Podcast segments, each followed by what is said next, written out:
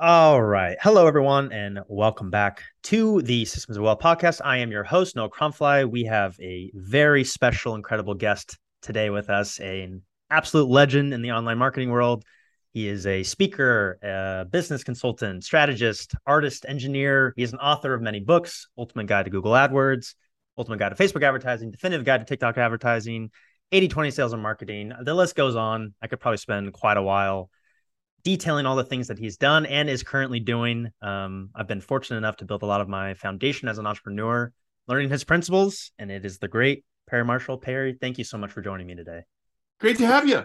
Thanks for having me on. It's going to be a fun conversation. Absolutely, absolutely. And from the jump, really, I just I wanted to start off by saying thank you. Um, I mean, I said it from the intro that I've built a lot of just who I am as a you know uh, entrepreneur, as a you know professional, and as a person, just learning a ton from you and just the people that I've met through Planet Perry are just, you know, not only just some of the like most, you know, sharp professionals, but just incredible humans. You know, that's a, that's a really big part of it.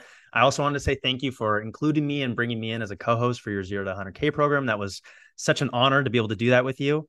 Um, I, I don't even know if I have like the grasp of the English language to like really express my gratitude to you. Like that was just part of like what I wanted to just say from the very beginning. And I think one of the like true greatest gifts you've given me, and I know I have as a young entrepreneur and I still have so much to learn about life, about business, and uh, still so much to learn from you. But I think what um, you've really given me is like to critically think about me and who I am as an individual and build my business around who I am and what my strengths are. And that comes from listening within rather than searching externally for that type of validation. And there's mm-hmm. real harmony in who I am and how I show up in my business. Like there's just a connection there. And so just from the jump, I just I really wanted to say thank you for all of that. Well, I appreciate that you've actually internalized that. There's a lot of people who are just running around looking for some hack right that they can do. And they never really figure out who they are and uh, that's a that's a very frustrating thing uh, to be in Yes. And, and so congratulations. I, I appreciate it. I think that was maybe ahead of a lot of people. Uh, yeah. Well, I, I, I mean, I, I, like I said, I feel very fortunate to like have started from that. Like when I was, you know, I was, let's see, I was 21 when we first met at the 80 20 workshop. And then I think I was 22 when I got to be in the roundtable room because of Scott. Mm-hmm. So like to not get 10 years into my journey and then have to like unlearn a lot of the like kind of bad habits, let's call them, and just mm-hmm. do that from the very beginning and do a lot of the like self inner work from the very beginning because I, I mean we we'll get into we'll talk about the head trash stuff but like that was something that I didn't realize how much so much of this like accomplishment in your business career comes from just like facing who you are as a person. Like that was mm-hmm. nothing that I really ever learned you know getting started so I mean that's a really big part of it. So cool. Okay so the way that I like to start these podcasts is really just like a relatively basic question. Um, sometimes it can be a challenge, like for uh, you'll like this will be an interesting question for you because you do so much. But like, if someone asks you, like, "Hey Perry, like, what do you do? Like, what do you say is like your sort of like quote like official title? Like, what do you say?" Well, let me tell you a story about that. Yeah, I went to a conference about a month ago where not very many people would know me and I was also a little tired and uh, because I'd been on the road, and so that tends to push me more towards introvert.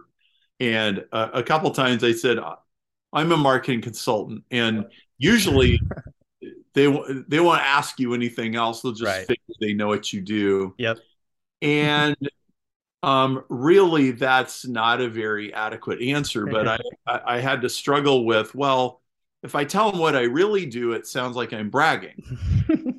and I'm a pastor's kid from Nebraska, and it's not very natural for me to do that. Yes. And I also don't like going into an environment where everybody's trying to impress everybody with how big their package is. Right. That that, that kind of training uh, is not. I, I don't enjoy that. Right. Um, but I remembered, um, I remembered a conversation I had years ago on an airplane. I mean, I was I know, 30 years old and just scrambling around and trying to figure stuff out. And this guy, I asked this guy what he did, and the answer was something like, I write white papers that cost a million dollars to research and they cause CEOs to uh, like I light light a fire under a CEO's butt yes. uh, by and um, I, I could tell just listening to him that this guy was at a whole higher level. Mm-hmm. And we talked a little more about what he did and and said, look, most people are just swimming around this mediocre information and mm-hmm. assumptions. And, you know, we drill into these areas and we we write these reports that'll just shock a CEO into taking action. Right and it made an impression on me. It's like, well, that's what you're supposed to do. Like, if you're going to put stuff out there, it ought to shake people by the lapels and and, mm. and think. And I thought, well, what if that guy had just mumbled some mediocre answer because he felt like taking a nap? And so, so uh, I went. I, I was thinking about this, and then I went to lunch at the conference, and then somebody you know you sit down by some stranger and they yeah. of course they ask you. Right. And i say um i i'm the author of 10 books i organized a 10 million dollar prize for the origin of the genetic code. Um, i founded a cancer and evolution working group uh, and um, i don't know a couple other things. And that's well that's what I really do. And I'm about one third scientist, two thirds entrepreneur, serial entrepreneur, author, coach. And that actually led to an interesting conversation. They right. got it got us into a discussion about biology and 15 minutes mm. later six people sitting around in a circle they're like i've never heard this before i've never heard this before this is interesting I wasn't sitting there bragging about my no. accomplishments. It was I was telling them things I've discovered. Of course. And and then it was a really good it, it was a really good conversation. And I think this circles back to what we were talking about at the very beginning of of knowing who you are. Mm-hmm. If if you're telling people what you do and who you are because you need their validation, um, or you need them to go ooh or ah or whatever, that's coming from a place of insecurity. Yep. And I don't think that's a very good place to come from. Right. Um, uh, if you're, however, coming from a, a place of I'm living a fascinating adventure in the world and I can share some of my adventure and discoveries with people. Yes. And and the people who like hearing that i'm going to hear their adventures and discoveries then that's that that's way better than going to some preening cocktail party where you're trying to be the most impressive person in the room. Yes. I love that. That's great. You've you've detailed your journey a bunch of you know so i won't we won't have to spend like a, a ton of time going back into it but can we just do like a quick sort of like condensed almost like highlight journey or just like version of the story of how from where you started to now being, you know, author of 10 books, you know, the things that you're doing, like what so, is that sort of condensed version? I'm I'm the guy who went to engineering school and halfway through engineering school got recruited into multi-level marketing. Yep. And and realized as because of that, realized that um, the, the career of an engineer isn't probably as glamorous as high paying as you might think it is. Um, but then I stumbled around in uh, sales and marketing and entrepreneurship for several years. I drank a lot of pink Kool Aid. I finally got pointed in the right direction when I discovered direct marketing. Yes. And um, the company I worked for uh, was successfully sold, and I got some stock options, and I became a a, a consultant and I started writing books on Google advertising and 80 20. Um, and then um, in the last few years, uh, my second career as a scientist has blossomed very nicely. And yes. uh, I'm involved in a bunch of very interesting projects there. I, I have a uh, a $10 million prize for the origin of the genetic code, which I think is one of the deepest problems in all of science. Mm-hmm. And um, increasingly involved with scientists in cancer research and viruses and artificial intelligence.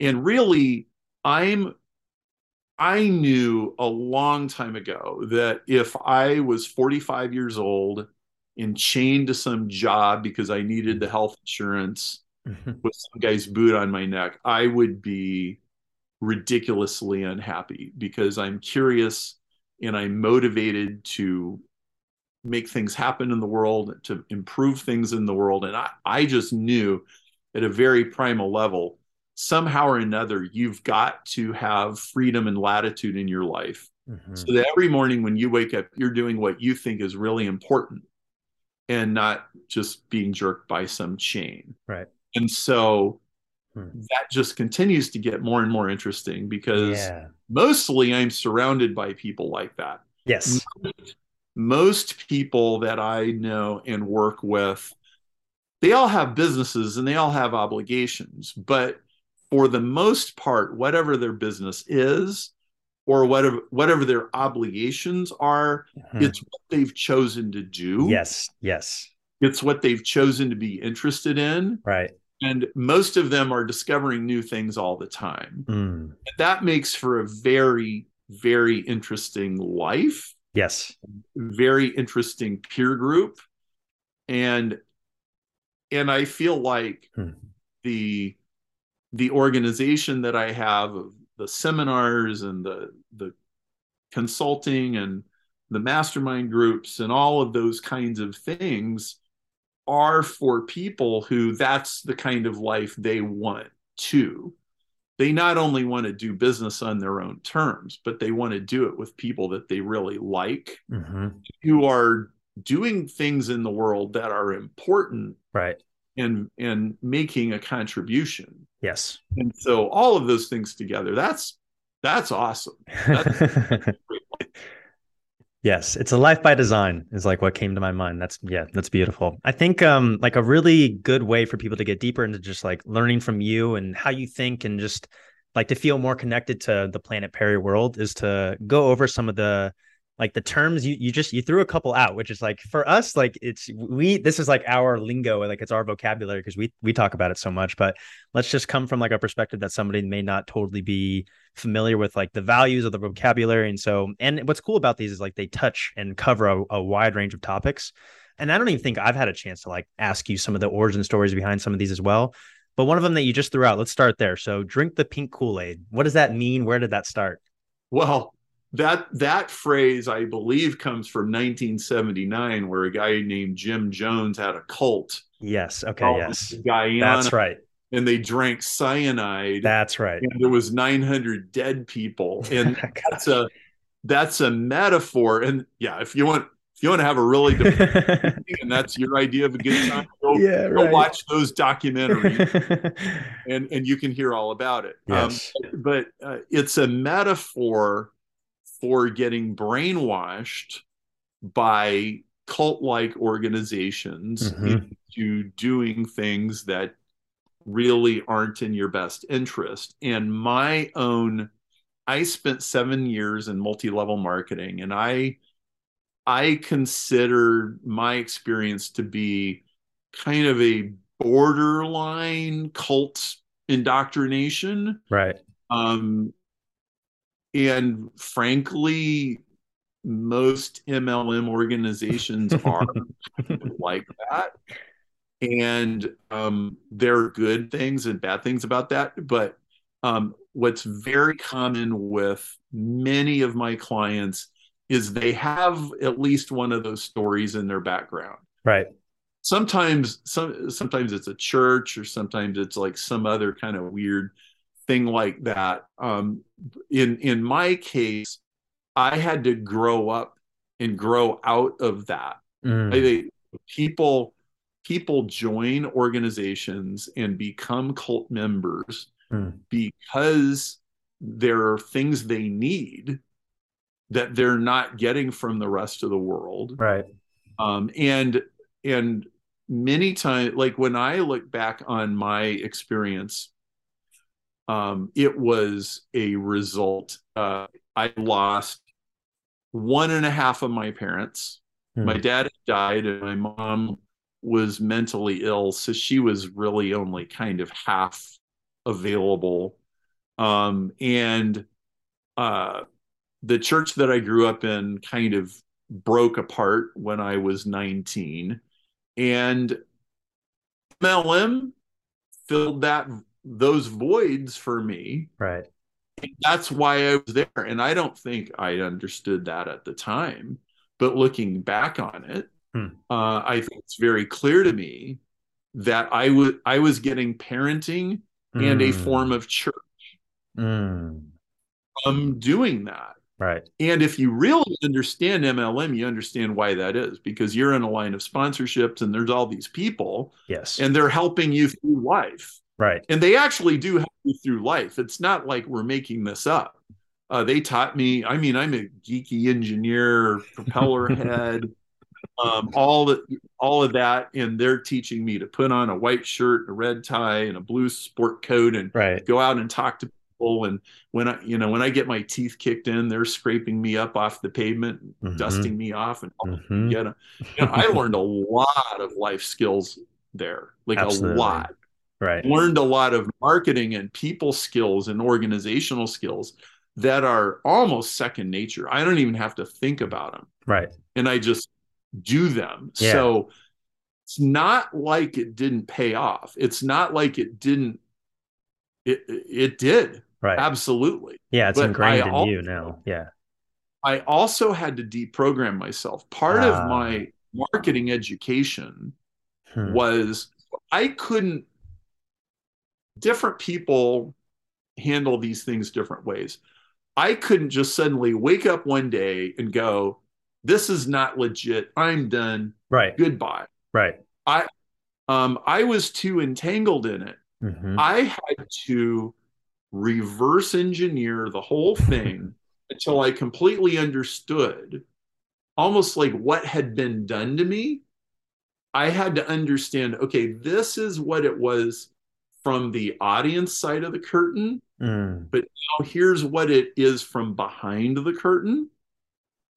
I had to understand all of that before I could just kind of separate mm. and walk away. And I mm-hmm. think the it took me about a year to disentangle wow.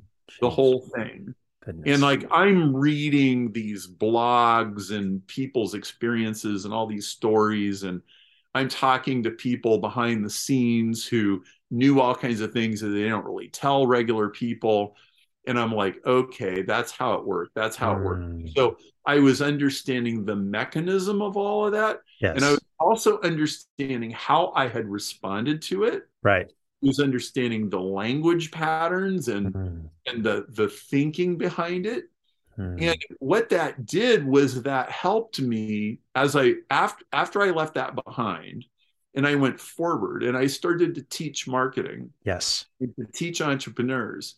It gave me a very clear sense of where my dotted line is.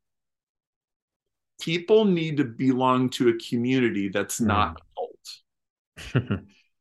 Um, one thing that you'll notice about my culture, because we have a whole culture of several thousand entrepreneurs that, yes, you know, they read the emails, they come to events, they do different things, is we don't try to control people's behavior mm. and we don't guilt and manipulate people into conforming. Mm-hmm. We give people a lot of space to be themselves but we also have a very definite set of beliefs and a very definite set of values. Mm-hmm. And you, you, you can't, we can't let this get smarmy. Mm-hmm. And a lot of times it does. Mm. And um, there are a lot of people out there, they're just looking for a place to plug in their umbilical cord have somebody tell them what to do and give them mm-hmm. simplistic answers and what we try to do is we try to help people grow up yes be totally mature leaders totally mature men and women they don't need us right but they come to us because they find our community to be valuable. Right. That's very I, I love that because it goes back to one of your like principles of being a good marketer is being able to like write someone like a, a, if you can know like the the the page that somebody has in their journal. So like you going through that and seeing like a lot of people that come to you have going through that as well. And you can be empathetic to that and then speak to somebody that and like meet them right where they're feeling. I really like that and one of the other kind of big foundations of planet perry is renaissance time. Can you define that for people? So renaissance time is the spiritual space that you maintain and cultivate typically right after you get out of bed. Yep. Uh, for for 90% of the people that I know, that is the best time. Yes. Maybe some other people it might be before they go to bed or some other time, but um it's it's not any one thing. This is where we we don't like dictate to people, but very typically it's journaling, meditation, scripture, prayer, some people it might be yoga or walking around the park or you know sitting on a bench or watching the sunrise or something like that but where it's where you are deliberately making space to to be spiritually centered and to have your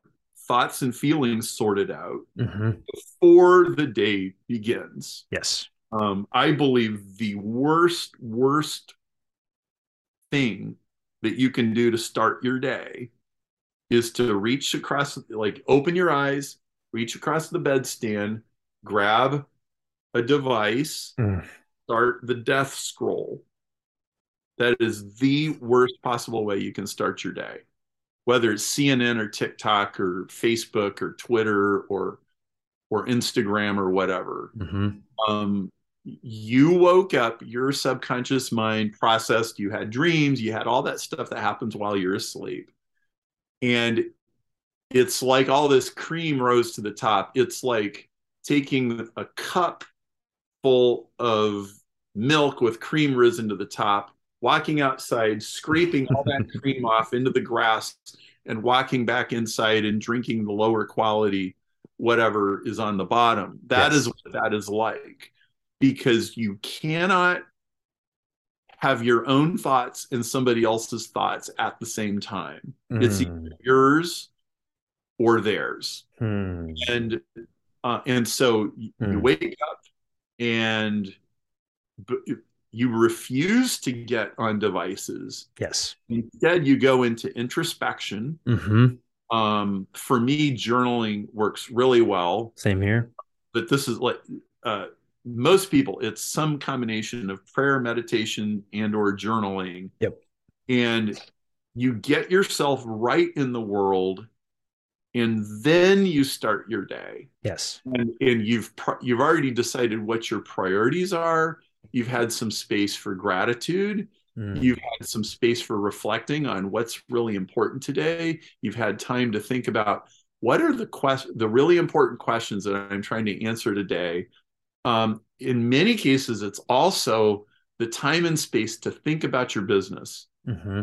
to think about what your your plans are. And I have had so many people tell me this has revolutionized my life. And really, what I'm doing is I'm giving you permission. Yeah, right. I don't think if if if you really tuned into your truest natural self, I don't really think you wanted to get out of bed and start responding the putting out fires in your email box. I don't right. think really wanted to do that. But you're all of this wiring and conditioning says, well, you must, you guys just go, go, go, go.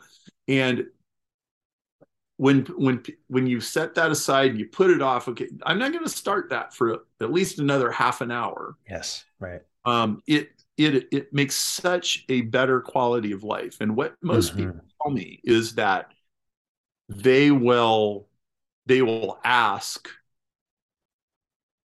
pick the language you want god yeah, the universe right. the muse the muse the, the right. spirit you you you ask questions and mm-hmm. you listen for an answer and you go what like what should i do about sally the rogue employee or what should i do about this this relationship conflict that's going on or what should i do about the speaking invitation that i'm a little ambivalent about or wh- whatever it might be. Yep. Um and and and they sit and listen. And a lot of very often i'll have people go Perry during my renaissance time i got a download or i had an epiphany or i just or i i woke up with just absolute clarity this morning. Mm-hmm.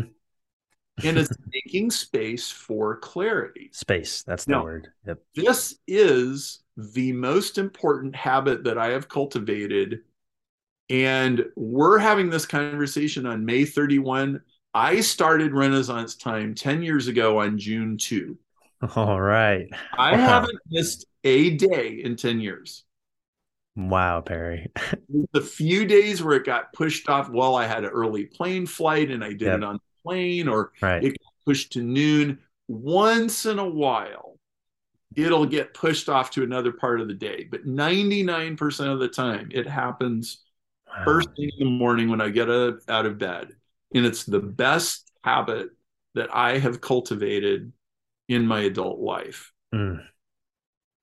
Everything you said rings true for me too. It gets me bouncing out of bed. I mean, I said at the top of the podcast, right? Like I got, I was 20, maybe I was 22. It was 2019 when I first met you. And I got really deep into reading and learning more from you in 2020. And obviously, we all know what happened during 2020. And without Renaissance time, like I said at the top, I, I picked my language very carefully because like what led to me discovering more about myself was listening. Like that's mm-hmm. what it was. I picked that language very clearly because that's what it was, what I was doing during that time.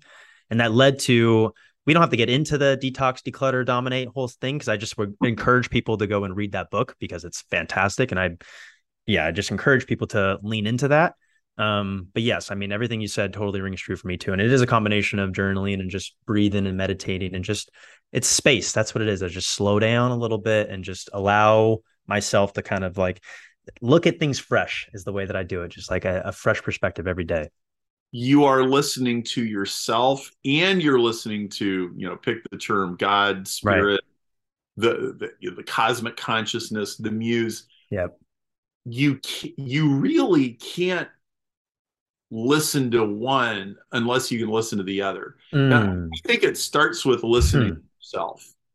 Um, mm-hmm. Um, I can tell you that when I was a teenager, there was a lot of trauma in our family. Mm. There was a lot of dysfunction, and I shut down the communication between my head and my heart. It was mm. much.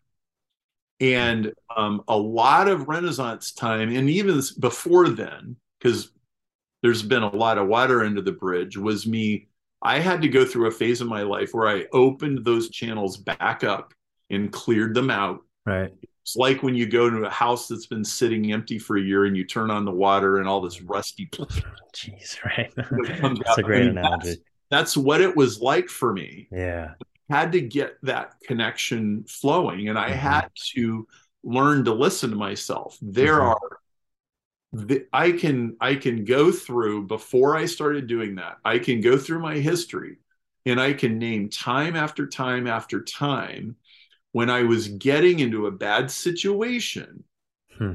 My gut was trying to tell me there's something wrong here. Mm-hmm. I was not listening. Hmm. And um, I, I can name bad bosses, bad business deals, bad situations where my brain was like, that sounds great. Mm-hmm. And my gut was like, that's not great. You, you, do you know that you have a huge amount of neurons and thinking cells in your stomach, literally? I didn't know that. It's actually true. They're called ganglia. You go down the rabbit hole if you want to go learn about it. Absolutely. but there is a whole bunch of thinking that happens in your body. We we are told that all of our thinking goes on in our brains, but that's not really true. Hmm. Or a whole, there's a whole system going on there. And um, like sometimes you, you'll get a phone call or or maybe your spouse gets a phone call and this the minute you find out who it is, you like you feel this you know, blood flushing through your body or you feel your stomach you do something mm-hmm. that's your body thinking mm. like, i don't like that person mm. why are mm. why are they calling you right now no, we're not doing that. it's usually right. That's so interesting. Hmm. One of the like uh, uh, a term that continues to sort of be like that bubbles up and continues to be featured in your world is the term renaissance right so like renaissance time the new renaissance members of you know of planet perry i think you're a true renaissance man like just you know being an author being an engineer being a, a speaker all these things. And it was something that was coming back up. So we were a week off of the traffic seminar from last week. And it was like a big thing that we talked about is sort of like the interdisciplinary you know sort of um um you know exploration of being you know having a uh, exposure to this market that or this you know type of industry that leads to something like this. And one of the one of my favorite books that talks about this really well is a book that the great Scott Shane gave me when I was first getting mentored by him was called The Medici Effect. Obviously, the Medicis are the Italian baking family that sponsored the Renaissance. And so I would encourage anybody to read that. But I wanted to talk to you about one of the recent um, newsletters that came out. You talked about sort of the five phases of a new Renaissance entrepreneur. And so one of them being the zero to 100K, being the be- beginner. Obviously, you and I did the, the program on that. The next level being 100K to 250K. That's kind of the bootstrapper level. That's kind of where I'm playing this game right now. 250K to a million being the true entrepreneur. 1 million to 10 million. Was it CEO or El Presidente at that level? Um, one to 10? One to uh, 10? Or, or maybe it was one to five. One to two and a half, probably. One to two and a half.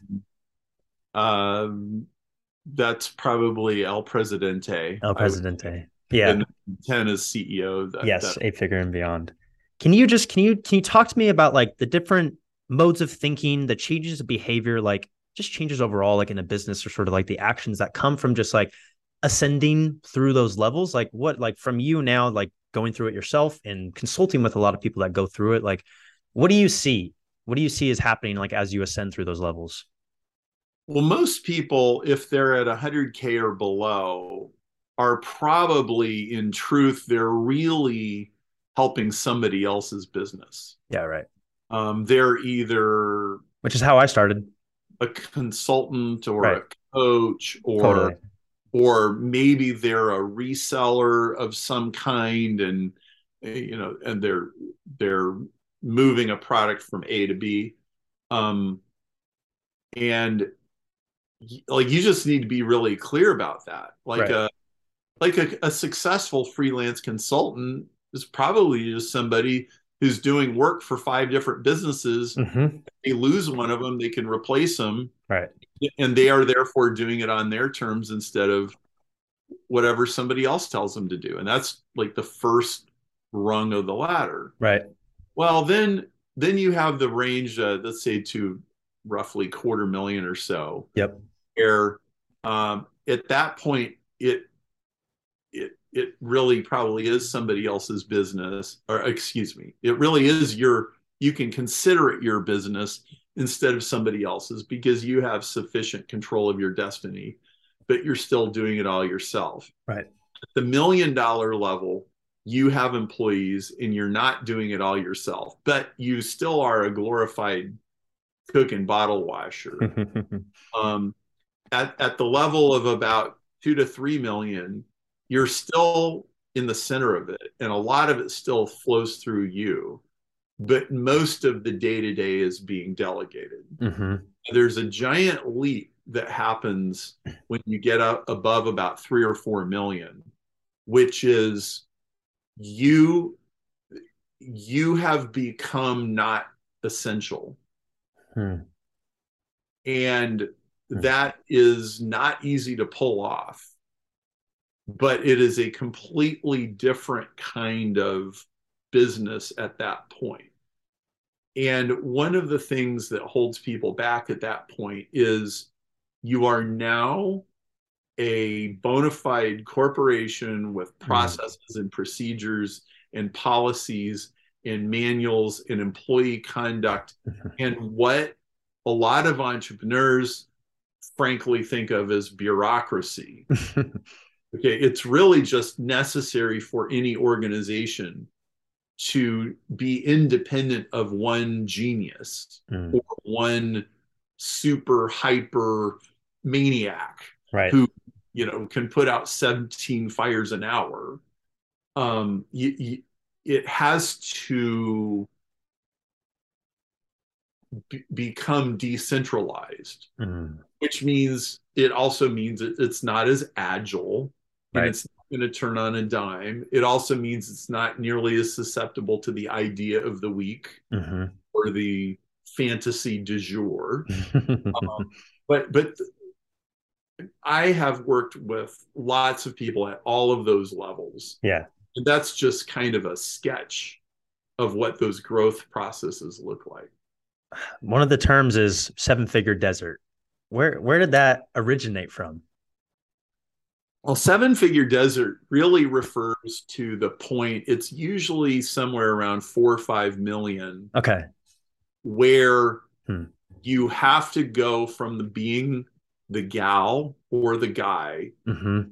that everything is running through to having it all externalized to where you could die, you could sell the business, you could right. go vacation, you go start something else, and the company would continue to run without mm, the way Henry Ford's been gone for a really long time. Yes. But Ford's still making and selling cars every day. Yes, right. And the seven figure desert is really it is the catch 22 of I'm too big to not have these systems, mm-hmm. but I'm too small to have the systems I need.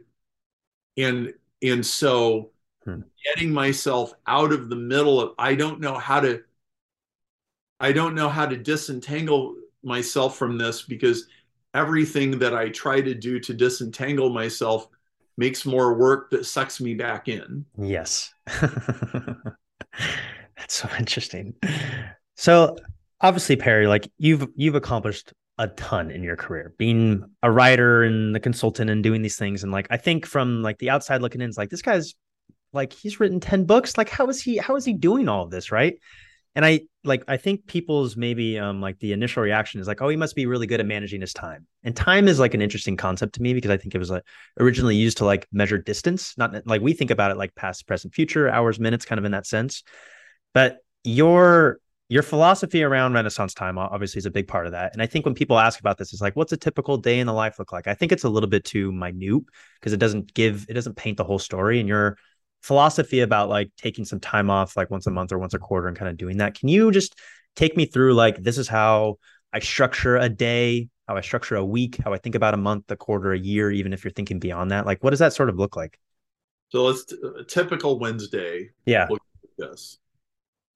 I'll wake up around six or 7 i mm-hmm. I'll do two hours of Renaissance time. Right. For a long time, it was one hour. Yep. In the last year, I added another hour because I knew I needed it. Yep. By the way, most people aren't going to know what to do with an hour. start, start, with 15 minutes. Yeah. Start with 20. Um, and, and just work from there. 15 is perfectly fine. What you'll find as see, this is a muscle mm-hmm. develop. And, and as you develop the muscle, you'll find there there's more to think about. There there's more to sort out. And that and by doing that, you can then be more and more effective later in the day. So anyway, sometime around nine or so, I shift into now I'm doing the most important, most strategic um, active work that needs to be done right now. Um, it's it's the stuff that requires the most creative resourcefulness and the most clear original thought. Mm. Um, it's if if I'm doing routine stuff that's that I normally do every day, that's the wrong thing to be doing. Yeah, that's later. Why? Because most people are freshest and sharpest before noon. Mm-hmm. So I make sure that my prime thinking and acting and being present time is the time when I'm working on, like, if I've got a seminar that I'm putting together, then that's when I plan it, or that's when I write the sales promotions. Or if I'm writing a book or a scientific paper, that's when I do my writing. Or if I've got some other problem that I don't know how to solve, that's when I figure out how to solve that problem. Yes. Um, nobody can do the thinking of your business for you. Yeah. You just can't. so then at 11:30 that's that's when I'm starting to I'm probably starting to get a little tired. Mm-hmm. Like, right, okay, I've I've wrung out the dish rag a little bit here. so then I put on my Bluetooth headset, I get on my bike and I call my personal assistant, yep. executive assistant. She's in charge of my email box. I don't sit and type my emails.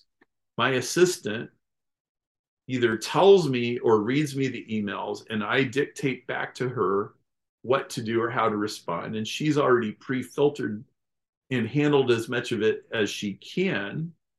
So that usually takes about an hour. And, and then we've got email taken care of. Now that's in contrast to most people right. in, in, and out, in and out of their email box all, all day long. Yeah. And their life is run by the email box. Mm. And then now it's afternoon, and that's when I do like run the business or do consultations or do the meat and potatoes work of the business that I know how to do this. Mm-hmm. I'm not I'm not trying to split the atom right now. Somebody wants to talk about their traffic or their marketing or their business strategy and they're they're asking questions about stuff I already wrote a book about. that's that's what I do in the afternoon. Yes. And then and then at dinner time I'm I'm done with my day. Right. And this is a super productive formula and one of my highest priorities is how much can be delegated mm-hmm. or crossed off? Mm-hmm. How much can my executive assistant handle? How much can the president of my company handle? How much? Mm. I've got a team of a dozen people, and some people only have a team of one person or two people, and yep. it's going to be different. Right. There's CEOs who have 10,000 employees. Yep. So they're, these are all different, but I'm telling you, this is a very effective way to manage a schedule. And yep. I am involved in a lot of things. Uh, I'm going to Europe next week. Mm-hmm. Um, I, you can look at my Wikipedia page or you could look at the perrymarshall.info. I'm involved in a lot of stuff. And what I'm always trying to do is I'm always trying to be involved in the 1% of an activity that makes 50% of the difference. Right. I'm always working on the super high leverage stuff. And um, you know, in in detox, declutter, dominate, I talk about there's $10 an hour work, mm-hmm. $100 an hour work, there's thousand dollar an hour work, and there's ten thousand dollar an hour work. And I'm trying to do as much. So the morning time that's $10,000 an hour work. Yes. Stuff that only I can do. Yes. And then the afternoon is what I would more think of as $1,000 an hour work. And $10,000 an hour work, um, the way I'm describing it here is kind of unpredictable. Mm. Now, there's some $10,000 an hour work that is predictable um, the high leverage stuff in marketing is that way. It's why marketing is a pretty well paying profession. Right. Is because there are major levers. If you figure out how to get 10,000 people to your website, that's $10,000 an hour work. Certainly. Um, but maybe the the part that that I think everybody should be thinking about is how can I do one or two hours of thousand dollar an hour work every afternoon at least one or two hours a day hmm. and get paid for it. Yes. And if you can figure out how to do that, you'll probably have a pretty pleasant work life. Mm-hmm. Doing, trying to do more and more $10 an hour work by being super hyper efficient or working faster, not good. Doesn't work. I feel like that's a tendency too. Like as you start to ascend those levels and you get busier, it's just like, well, I'm just going to work mm-hmm. more or work faster, right? Yeah. That's... Yeah. A lot of people do that. And that's not, yeah, working, just working harder and working faster. That is not it. Right. It was a really, it was a, um, think it was Tom that talked about it last week at the traffic seminar that like your job as the business owner is to own the process and refine the process.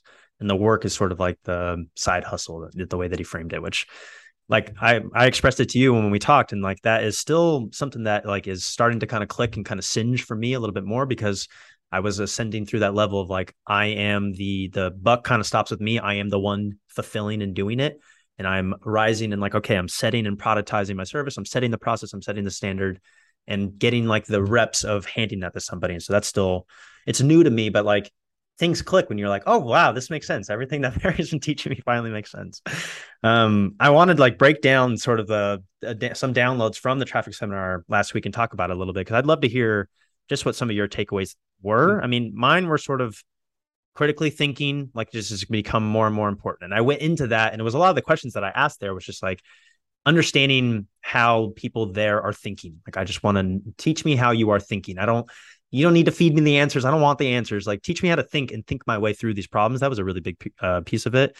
Being strong yet agile. You need people in community more than ever. That was a really big part of it. But i'd love to hear i mean like you put on the seminar and you were you know got to be a part of a lot of that. Like what were some of your takeaways there is a ton of hysteria about AI, especially yeah. in certain circles.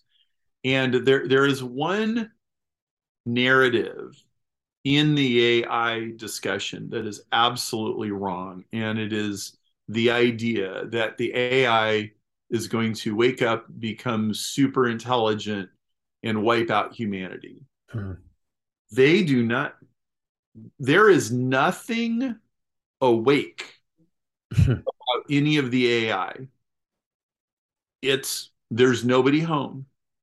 It's not having a personal experience. It doesn't have any will of its own. It's it's just a very, very, very, very sophisticated calculator. Yep. Right.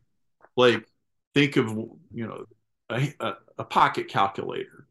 It's not any more alive than a Casio pocket calculator. and you have you have to I think this is literally the starting point of the conversation because there are a lot of very educated people mm-hmm. that don't understand this. I mean, world famous thought leaders like Sam Harris or um, or you know a lot of like famous people um, Ray Kurzweil, mm-hmm. who used to be the engineering manager at Google. Um, and and what what they are what is being lost in the conversation is that all of these platforms are owned by people. The mm. people that train them, program them, own them, invest in them are responsible for what they do.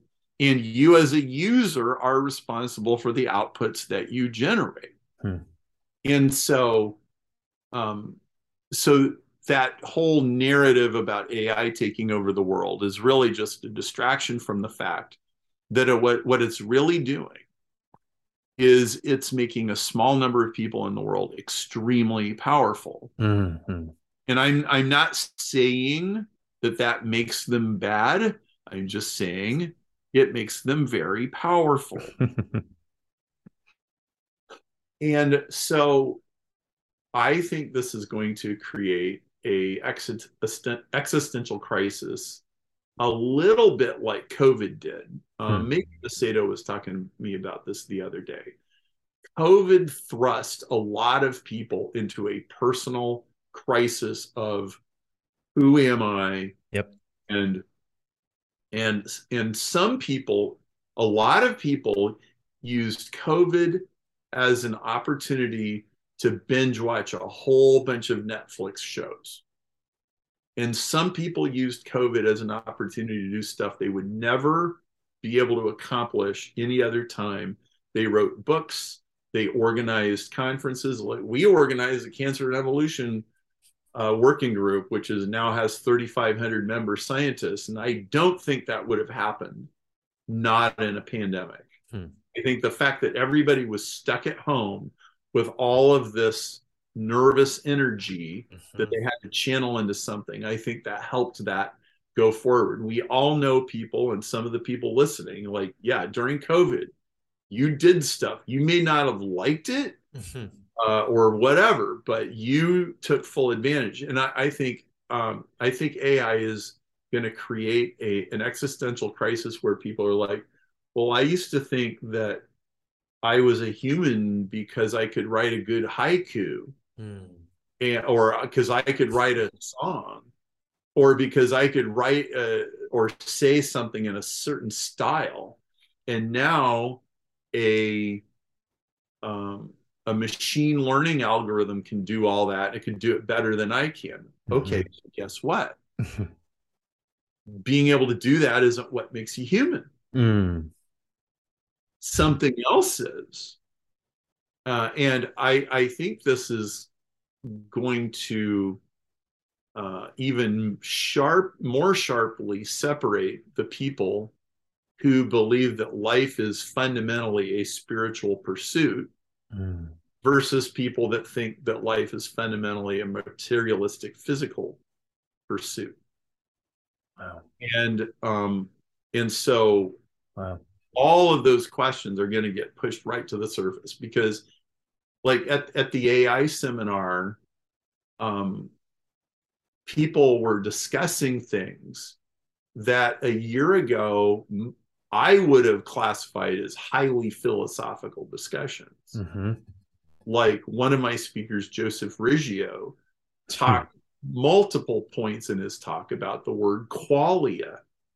Well, qualia is a philosophical term for there's no way to prove that when I see the color red, I have the same experience that you're having when you see the color red. Yes. We can use the word and I can describe it as much as I can, but I cannot crawl inside your head and have the experience you're having. Right. You can only listen to your description of your experience. Hmm. Well, that that conversation's been going on in philosophy forever.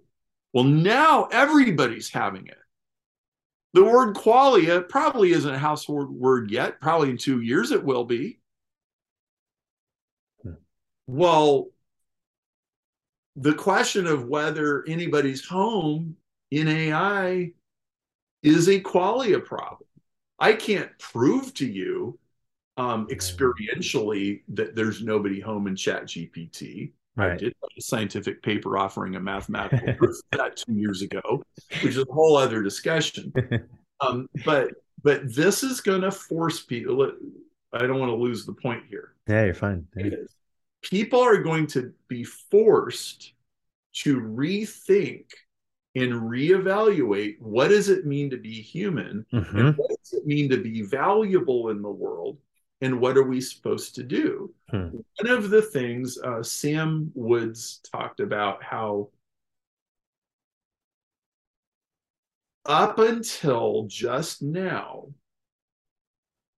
technology has always been something that mostly humans adapt to. We're, we're not even used to thinking about this because we do it so naturally. Mm-hmm. Everybody knows how to use a search engine. We all learned how to use a search engine. Right most people learned a long time ago you don't really type a paragraph question into a search engine mm-hmm. and expect it to understand you. They know that you type in plumber, Peoria, Illinois to, find plumbers in Peoria, Illinois. right. That is us adapting to the technology. and we build websites and we write blogs and we mm-hmm. build cars and we drive cars on the right side of the road. We are conforming to technology all the time. We have hit a point where, for the first time, the technology is actually conforming to us. We are training the AI. So, what that means is it's possible to envision a world where the technology just serves you and you don't have to adapt to it. Hmm. Now that's mind bending. I don't think it'll be mind bending three years from now. Right. Is totally not what people are used to. Hmm. And Sam, I just talked to Sam yesterday. He mm-hmm. was he's a brilliant AI guy. Yes. In Woods. And he said, you know, I'm really think most people do not want a dystopia. I'm like, you're right. There's some people who do. There's some people they want it. Or there's some people that they may not think they want it, but they're so convinced it's going to happen that they're just going to let it. They're going to roll over and let it happen anyway. Well, I think there's a lot of people. No, no, I don't. I don't want a Orwellian right world controlling everything that I do. Yes, right. But we're at a crossroads. And I think the only way that you can move through that crossroads is to retain your humanity. And the way that you do it is by nourishing your spiritual self. Mm-hmm. Renaissance time and, yes. and all those practices. Um, I, I think you're going to see a resurgence of traditional spiritual practices in the next five years hmm. that connect people back to um, i've had numerous people tell me that they see uh, a significant uptick in like for example religious liturgies mm. um, i don't think it's a coincidence that one of my longtime favorite clients, Tom Donald, just a few months ago finished recording a piano improvisation recording and video that he did with the monks of a abbey in northern Scotland that that does Gregorian chant the same way it was 900 years ago. Wow. It took it took him two years to convince them uh, that it that doing this project with them would not corrupt their art, their worship, and and their their spiritual space. Yes, he just kind of, um, I mean, he he wasn't strong arming them. He just approached them and he said, right. "I think it'd be really beautiful to do," and they they finally said, "Yeah, I think that would be great." And it's absolutely beautiful. And if you search on, um, if, if you search for Tom Donald Gregorian chant, you'll find it. Uh, you can buy it on SoundCloud, and you can. He has, he's got some videos where you can watch some of it. But but I, I'm talking about liturgy. What is liturgy? It's when you go through a ceremonial um, process of of singing, of rising, of sitting, of listening to sacred texts. Hmm. Um, most people don't even relate to this. They don't have any idea what it's about. It's extremely calming and extremely centering to to put put yourself into a language pattern that you know is 500 1000 2000 years old um, the the Jewish people, some of this goes back three or four thousand years. Um, there's a reason the Jewish civilization is the oldest intact civilization. Hmm. Persia's gone, Babylon's gone, Rome is gone, Greece is gone. There's still a country called Greece, but the Greeks are gone. And most civilizations are gone. But you have these other civilizations that engage in rituals and liturgies and religious practices, and they hold together for centuries and millennia. you think people in the most technologically disruptive time in all of history don't think for a minute that people aren't going to want this. Right. So you're going to see more of it. Hmm. And and I think you're going to find the people who navigate the technology or the the best are the people who can shut it all off mm-hmm. and even possibly even put on a monk's robe mm-hmm. and and channel that space and center themselves and be okay in the midst of all of the chaos there's there's two questions or sort of two topics that I want to wrap this up on because it's perfect. The spiritual pursuit versus the material pursuit. It's exactly what this is going to lead into because at the end of the seminar, you asked everybody in the room, right, to write a little bit about what do you really want to do in your lives? What's the plateau you're bouncing against? And this question was so interesting to me. What purpose slash mission slash intention am I feeling disconnected from? And your encouragement was between now and the end of the year, go away for a few days and wrestle with this. Mm-hmm. So that's part of that sort of spiritual pursuit. And that's nothing that I've done.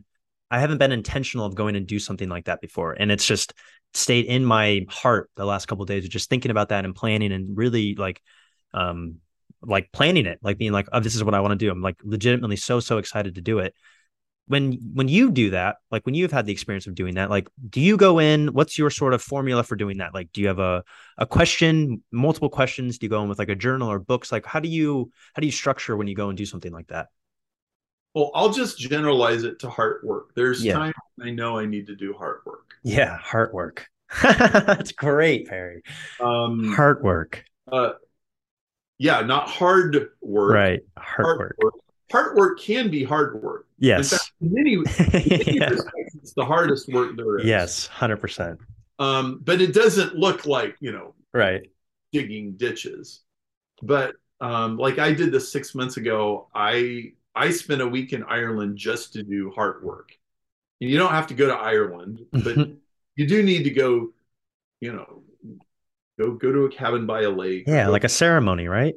Yeah, yes.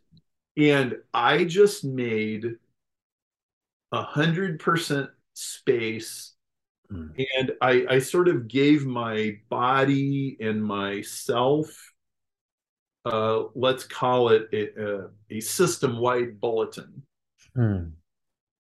um, we are here to let all of the buried little messages come to the surface and be heard Mm-hmm. Um, that particular trip, it was it was mostly inner child work because I have a counselor and we and she gave me some assignments and uh, it was basically um, you've got some patches of age four, age five, age mm. 13 where um, you were not getting listened to and that's yeah. why you shut off those connections that we talked mm-hmm. about earlier. And I want you to open those back up. And if your four year old is angry and wants to stomp around, then I want you to listen to that. And, and, and, and, and I did. And I got a lot of insight. And, and I, and when you go through an exercise of listening to yourself, um, and, and so just uh, backing out and generalizing again to heart work, it's where you give yourself space and time to do nothing but listen to your heart, mm. listen to your soul, and do do whatever, have whatever conversation. Maybe it should have happened 20 or 30 years ago, mm. but it never happened. And mm. um, and it and it's kind of been waiting to happen. And yeah. uh, usually when when that's going on, these things manifest themselves as addictions and hmm. OCD and um, behavior patterns that you don't seem to have any control of is because usually there's some emotional circuit that's like somebody listen to me somebody listen to me or i need something i need something but the bottle of whiskey never seems to quite do it or the sex never seems to quite do it or the accomplishment or the what like whatever you're addicted to. Um, it, it's usually because there's parts of yourself hmm that need to be listened to or there's a message from the universe that you're not listening to or there's something that you're in denial about and um, mostly what I found needs to happen is you just need to listen to all that without judgment. Mm. Let it just let it happen. Yep. Um, usually you'll find it to be it kind of emotionally knocks you off center for a little while. Right. Um, uh, in fact, my counselor told me when I was doing all this, you you need to let your family know, hey, I'm doing a bunch of work. In fact, it was remember that family conversation that got really tense a couple months ago and all these things came up.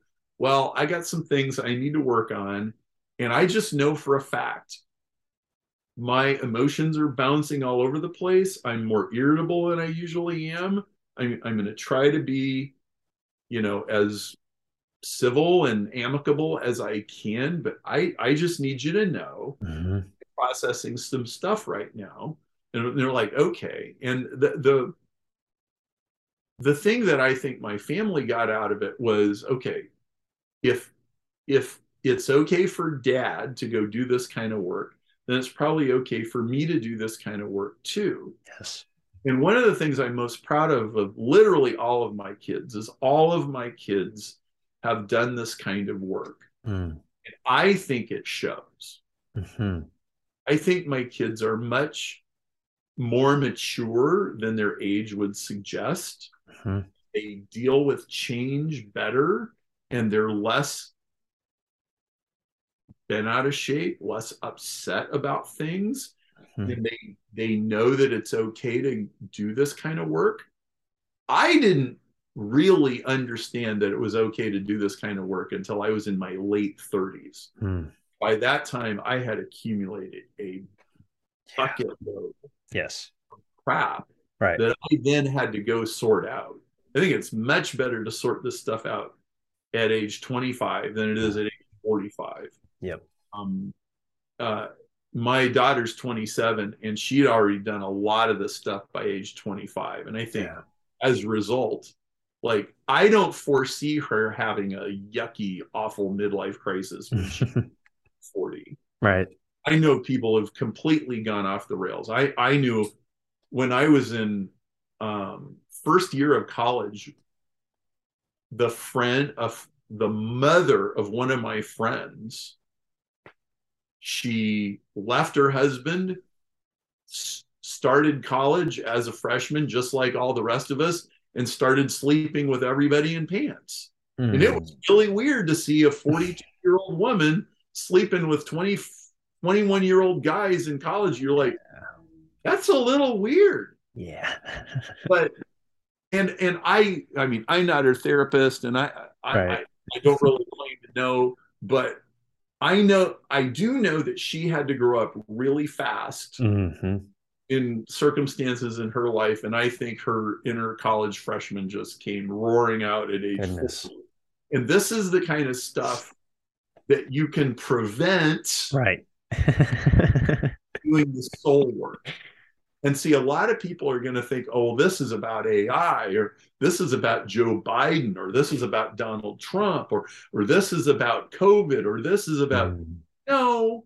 I mean, I know these things trigger you. Yeah, right. But that this is those things are not what any of this is about. This is about you. This is about your emotions. This is about your family. This is about, hmm. uh, and it's it's very important to do that kind of work and and when you when you go do that work you come out of, uh, of the other side with a whole lot more of yourself than you had before. Uh, that's great. I love that. And it goes back to what you were saying right? Like when people think about sort of the human journey it's like the spiritual pursuit of that versus the material pursuit right? And this is where i want to sort of put a little button and just wrap all this stuff up as like people i mean i'm guilty of this like getting into entrepreneurship getting into business is like i'm gonna make a bunch of money and i'm gonna have the big big house and the flashy car and the flashy watches and all these things. And this might sound so random because i i really love watches. I've just i've been i've loved watches from the very get-go. I think they're engineering feats. I mean yes they're a show of wealth but i i think and again i go back to like time. Time is just something that like i've always been fascinated by. I love watches like i really do I do too, actually. Well, I was just gonna because it's so random because you. Little yeah, go ahead. Fetish for yeah. me. I think the most expensive watch I might have is 300 bucks, and I've got about a dozen of them, and it's really not a big deal. Right. I do like watches. Well, I was just gonna say, Perry, it's so funny because from the the first time I met you to every time I've ever been with you in person, even the watch that you're wearing now has always been the same one, and I'm like, it's just so like it's I I it was refreshing to me, quite honestly, to be like he's doing this at such a high level and like he's wearing the same watch. And like it's it's just it's so cool. So like, what's your at this point like your how has your relationship with money just evolved? Like how you think about wealth and like just like your feeling and just relationship with money now? Like how has that changed how you think about wealth? Like is it just i'm not the the flashiness just doesn't appeal to me? Like what what's what's your feeling towards that? Oh well um money's not about blame for me for me money is mm. um money is how you do what you want to do every day. Yeah. Um and uh like for for some people it's it's driving a Tesla or having a mansion or or a yacht or whatever and I I I just never really found that kind of stuff to be very interesting. Now I'll, I'll give you another example of using money the $10 million Evolution 2.0 prize yeah. is really, I needed the most Homer Simpson possible way to prove to anybody in five seconds that one of the most important questions in the history of science has not been answered. Yes. You get to make up a, a story about a warm pond and a lucky lightning strike and and pass it off as though everybody agrees this right. when in fact we, we haven't even solved 1% of this problem yeah yet. Right. And i needed a way to, of decisively changing the direction of that conversation in the world. Mm-hmm. by the way ties into a whole lot we don't have time to explain. This has a great to do with ai it has to do with cancer, it has to do with evolution, it has to do with viruses, it has to do with a whole bunch of very deep things, technological, medical, and and there's just this whole more and more things flowing out of that. Um, but and and if if somebody discovers this and the prize gets won and we move forward with it, it could make us all billionaires but that's to me isn't really the point right uh, the point is is there's this mystery mm-hmm. that we need to take very seriously and we can't just shrug it off with flippant uh, just so answers so i don't know maybe that gives you a little bit of a window into how i think about money a hundred percent. It really because it just was always something that I was like so curious to just like ask you about and talk to you about. Because again, like I said, from the day that I met you and I've always seen you, I'm like, he's always wearing that watch. And I just I think that's such a such a cool well, I have like about 12 watches, but this one's my favorite one. I um, love it. Gave it to me and it's a Skagen, and I think it's really cool. Um and but I do I do have other ones. even I even have a a Casio F91. All right like um, the world's most basic nerd watch. It's mm-hmm. most popular watches of all time, and yep, I feel like a propeller head engineer. That's put on. I love and it. I, there are days when I just feel like being a propeller head engineer. Absolutely. I mean, that's what I'm wearing a Casio G Shock right now. When I that's like this is my daily driver. Like I love this thing, and I think it's it's not necessarily how much the watch costs. It's about what it tells you. Like that's that's true yes. value in that sense. Yeah. Yes. In fact, um, uh, many things in my life, especially my stereo equipment, because I build stereo. Mm-hmm. All of the projects have these symbolic meanings of what they actually represent. Right. A, a good exercise for the people listening would be uh, just inquire like your favorite set of golf clubs mm-hmm. or your Mazda Miata or the oil painting in your living room or or the the the china dishes that you got from your grandma whatever it is that is some possession that you really like what does this possession actually represent to me? Hmm. what archetype metaphor story does does this and what does it say about me? Yes. I like this so much. What is it about this that i admire?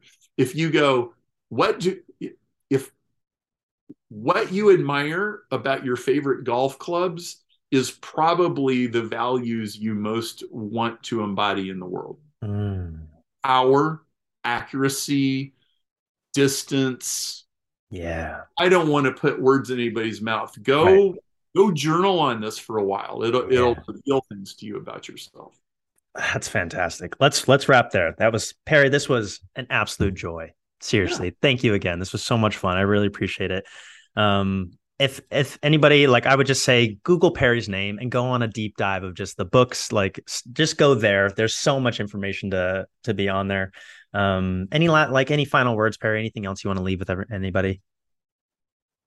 I think the next few years there, there's going to be tremendous change in the next few years. Mm. Nobody can stop it. Mm-hmm. Congress can't stop it. No, nobody can. Um, your ability to navigate all that has much more to do with your emotional maturity hmm. and your your ability to give and receive honest feedback mm. than it has to do with your technical skills or your career skills. Hmm. Um, that's really what's going to keep your anxiety in the reasonable range. all of this change swirls around you. Fantastic. There you have it. Perry, again, thank you so much. Everybody watching, listening. Hope you guys got a lot of value from this. To all my builders out there, I salute you. And I will see you guys in the next episode. Thank you.